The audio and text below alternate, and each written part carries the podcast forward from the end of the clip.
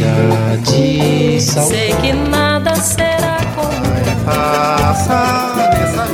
A Rádio Senado apresenta Curta Musical. A música brasileira em uma nota. Brasil, esquentai vossos bandeiros,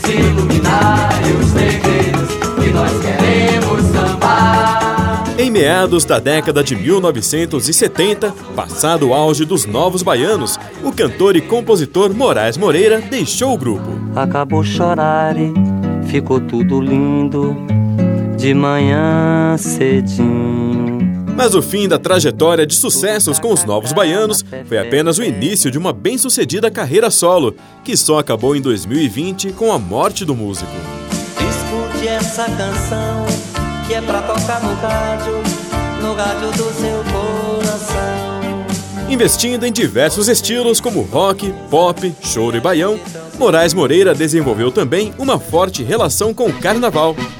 Eu sou o carnaval em cada esquina do seu coração. Tanto que em 1975, Moraes se tornou o primeiro cantor de trio elétrico, que até então era só instrumental. Eu sou um cantor do Brasil que canta em cima do trio. A novidade logo agradou aos foliões, se tornando um grande marco na evolução do trio elétrico, que depois consagraria nomes como Luiz Caldas, Daniela Mercury, Carlinhos Brau, Ivete Sangalo, Cláudia Leite, Bel Marques e muitos outros. Chiclete pra grudar no seu ouvido, chiclete pra tocar no coração. Além de abrir as portas do carnaval baiano para os cantores, a subida de Moraes Moreira no trio marcou também o início de uma célebre parceria do músico com Armandinho e o trio elétrico de Dodô e Osmar. Varre, varre, varre, vassourinhas, as ruas da Bahia. Juntos, eles lançaram alguns discos, popularizaram o estilo que passou a ser chamado de frevo eletrizado